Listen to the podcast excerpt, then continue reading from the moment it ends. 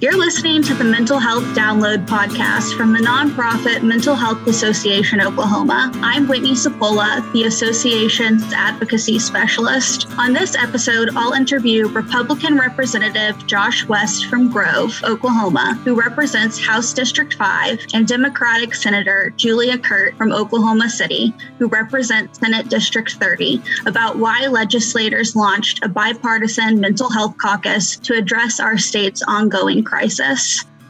It is my great honor to welcome the co chairs of the new Mental Health Caucus. Good morning, Senator Kirt and Representative West. Good morning. Morning. Thanks for having us. Before we get to the interview, I want to give you a bit of background about the Mental Health Caucus. 28 members of the Oklahoma legislature announced in January the formation of a bipartisan, bicameral legislative caucus to serve as a forum for legislators to discuss bipartisan solutions to the state's ongoing mental health and addiction crisis. The caucus will convene monthly during legislative session to stay informed on key mental health issues and discuss ideas for improving care and systems in Oklahoma. Caucus membership is open to any interested legislators. A full list of mental health caucus members is in the show notes. So I'm going to ask you both the same first question, and I'll start with you, Representative West. Can you please tell us what led you to become a mental health advocate and how you see matters related to mental health reflected in your district?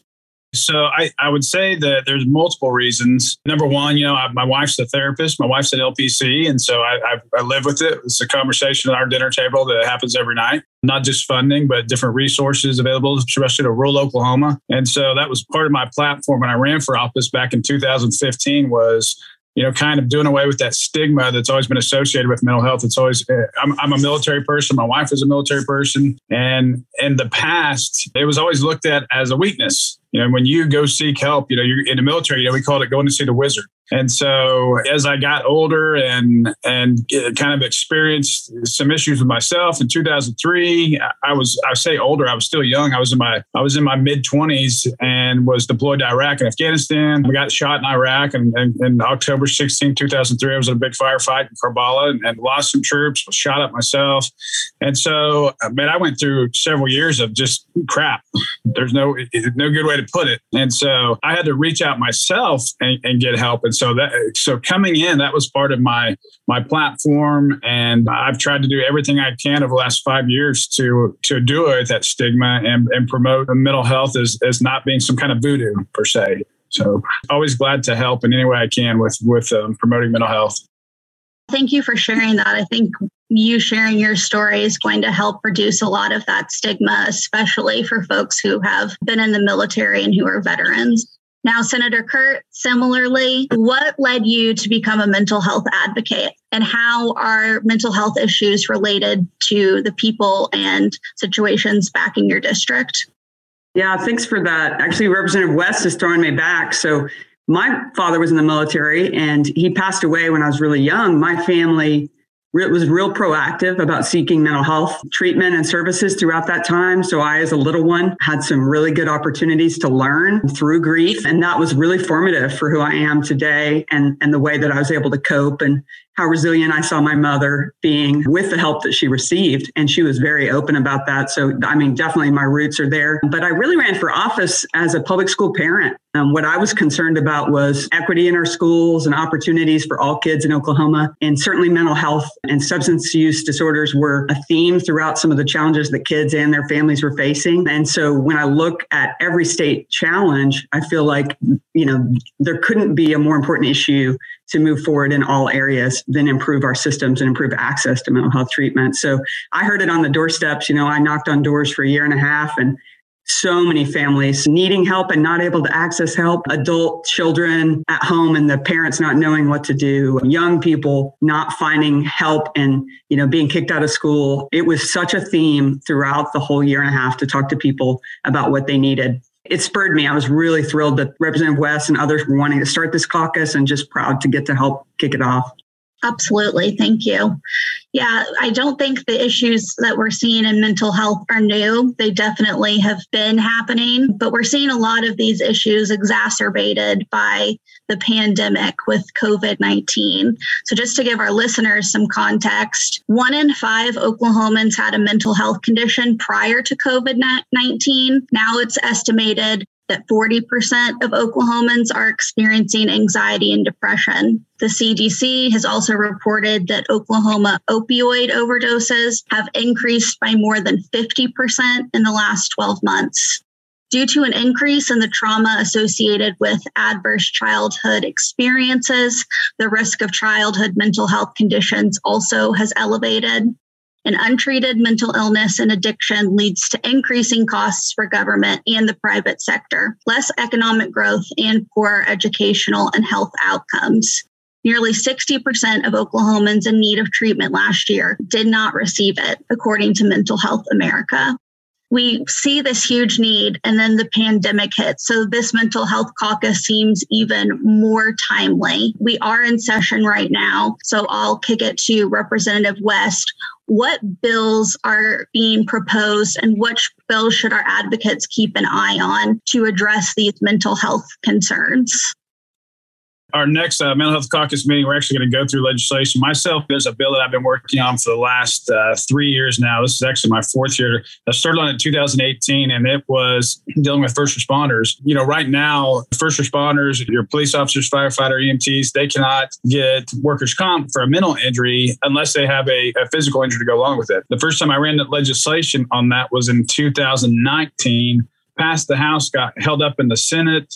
I guess it was 18. They got held up in the Senate 19. We came back that next year and started working with, you know, there was there was some pushback from groups like OML and the state chamber that were worried that the costs associated with it and so we started just meeting with those different groups. We started meeting with the different firefighters and the, and the FOP groups with the police officers and the groups that represented the EMT side. And we were really close last year to getting coming to an agreement, you know, in March when COVID hit. I think that bill this year is renamed, I think it's uh, House Bill 2277 and so that would allow a for a mental injury we'll qualify for a workers comp with our first responders. So that's my personal legislation we're working on. And, and when we come together at this next caucus, uh, mental health caucus, we'll talk about the different legislation. And we may not come to consensus. I mean, this is bicameral, bipartisan, you know, everybody at the table. And that's the good thing about it is we can disagree and still have a great caucus. I mean, Republicans, Democrats, we don't think alike, we don't vote alike, but what, when we can come together, we, we, do things like this. And so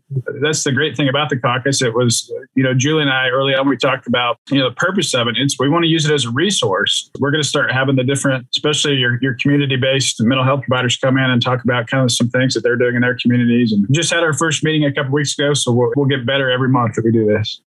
Fantastic. Senator Kirt, which bills are you keeping an eye on? Short term, I think our biggest issue is retaining some of the opportunities that have happened through the pandemic for telehealth. Um, the ability to access telehealth, requiring insurance to cover behavioral health through telehealth. And we have to make sure people have that access. And, and there's really good reports from providers about how that's helping people get treatment that they need.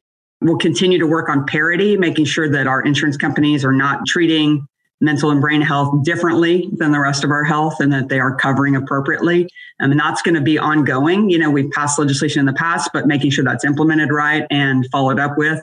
You know, we have to hear from people in the field that are dealing with challenges. The other big thing we've already heard is about transport. You know, we hear again and again from law enforcement, especially in the rural areas. Representative West would know more about this, but you know, if police are the ones transporting someone who's in a mental health crisis, that's just not ideal for anyone. And so, how do we make sure we have crisis services available and can get folks once they've been assessed to the treatment they need? Law enforcement, you know, they're spending a lot of time, so it's been a, a challenge to figure out what the right system is. But I know that the agency, the Oklahoma Department of Mental Health and Substance Use, has really been working hard to come up with a system that's going to help us going forward. The other thing, just real practical item that Healthy Minds Policy Initiatives really helped with is how do we bring together resources of the state? So just a better accounting of which agencies are spending money specifically on mental health or substance use disorder in education, in the health department, in the um, different agencies, so that we can have an understanding of which agencies are doing what as we add more resources, we want to make sure they're applied well to the needs of Oklahomans. So those are the biggest issues I'm watching. The other big thing is going to be the expansion of Medicaid since the people voted last summer on the state question. Medicaid is being expanded starting July 1. So more people should have access to mental health treatment. We have to make sure that's implemented well. I'm very concerned about making sure there's good coverage for behavioral mental health issues and that people aren't you know waiting a long time to get the services they need because it's an opportunity for people who might not have been insured to get treatment and we want to make sure they can access it. Absolutely. Medicaid expansion i think is going to be a real game changer so i'm excited for more people to get coverage and get the treatment they need so, the overall theme for our podcast this season is cultivating healthy minds. So, I'm going to ask you the same question. What advice or tips would you share with mental health advocates to make the most impact with their advocacy this session? And I'll go to Senator Kirt first this time. Well, I'll just start with don't feel like you have to cover everything or that you have to know the whole system to speak up. When I was an advocate, I used to feel like I had to speak for the whole state or that I had to understand the whole state budget to advocate for resources. But that's not your job as an advocate. You know, that's your association's job. That you as an advocate can speak up for your story, your experience. And the legislature has to set the priorities, but you can just talk to your representative, your senator about your story, your experience with insurance, your experience with treatment, your challenges, your family's challenges, and that is going to be meaningful to them to understand how these decisions are impacting individuals. So my my big thing is to not be a perfectionist. Start now and don't stop. Yeah, I love that. You don't have to change the world to do impactful and good work. Thanks for that tidbit. Representative West, what would you say to advocates who want to get involved, especially in the realm of mental health? I would definitely agree with Senator Kirt. And I was also tell people that wanted to advocate for whatever. It can be mental health, it can be whatever, but get to know your representatives and your and your senators. I would say that there is a difference between being a, an advocate and being an activist. You know, we deal with activists on, on no matter what piece of legislation you're dealing with, there's somebody that hates it. And so you can be an advocate without being an activist. Uh, activists tend to, you know, the moment that as a representative or senator that we disagree with them, then they blackball you. You're a terrible person. That's my experience in the last five years. Most representative senators have their personal cell phones out there if you could call them anytime you want. But get to know them and participate with groups like Healthy Minds, different groups that can advocate and, and your, on your behalf as well. As a representative and senator, I think Julia can attest to this that we are oftentimes expected to be subject matter experts in everything that goes on into the state. Now, that's impossible. And so the good thing is that we have resources available to us, either through members or through the resources available at the, at the Capitol with the, uh, the staff if, if I were an advocate for mental health, I would use those groups to be a resource for me as well to get the word out. So definitely need to have relationships. And, and we're not always going to agree on everything. And that's fine. So people need to realize just because I don't agree with Senator Kirt or I don't agree with a certain group, that doesn't mean that we hate each other. It means we have a, a functioning state government in Oklahoma. And that's the good thing about it. I think oftentimes people get their politics, their views out of Washington, D.C. And and Republicans hate Democrats and Democrats hate Republicans. Well, it's not that way in Oklahoma City. I mean, at the state capitol, we obviously have our disagreements, but we also have a functioning state government. I think most of all is because they can print money at the federal level. We can't. We have we're constitutionally mandated to balance the budget, and so it forces us to sit down and have tough conversations. And it, it all typically goes back to funding. And so that would be my my advice.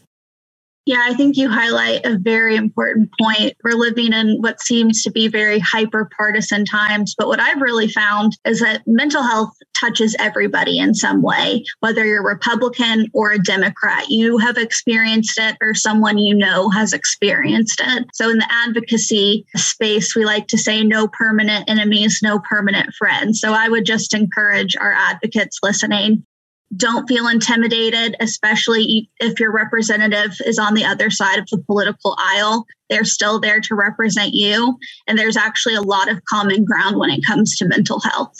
I want to thank both of you so much for taking the time to chat with us. And as we come to the end of the show, it's tradition here on the Mental Health Download for our guests to close us out with a bit of parting wisdom for the audience. So, one last message or call to action to leave our listeners with. Senator Kirt, we'll start with you. I mean, that's an intimidating prompt, but I'm just going to say, you know, as you probably know, change takes time and you can hold us accountable. I see the potential in our state. I love our state already. I love our people, but I also see the potential. And it doesn't have to be this way. If there's something that is hindering you, hindering many people, it doesn't have to be this way. And we truly can change it. And I encourage you to speak up and be be an advocate yourself and and bring others along because we truly can make the state what it should be. Thank you. Representative West, any last parting wisdom? Well, definitely kind of what we've talked about all along. We, we are a representative form of government. It's, it's important to have relationships with your House members and your Senate members. On the other side, if you're someone that's in mental health crisis, don't hesitate to reach out to somebody and ask for help. I talk about all the time. I, I would rather be called weak and still have, you know, my friend here with me didn't kill himself. Whatever the stigmas associated with it, we can do away with that. But call me what you will. I want those people to reach out to me. If I can personally help anybody, my number is 405 557 7415. Get a lot of calls from especially veterans throughout the state. And, and I, have I've talked to many, many over the last five years. And But you got to reach out and ask for help. And, and there's no weakness in asking for help. It's, it, I get more pissed off when people commit suicide instead of reaching out to friends and family and that can help. Thank you both again for being here. This mental health caucus, I truly believe it's going to save lives. So thank you.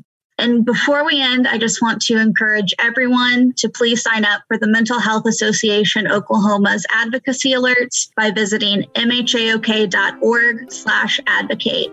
And I'd be remiss if I didn't also encourage you to join the association's advocacy Facebook group called Oklahomans for Mental Health. All those links are in the show notes. Thanks for listening and be well, friends.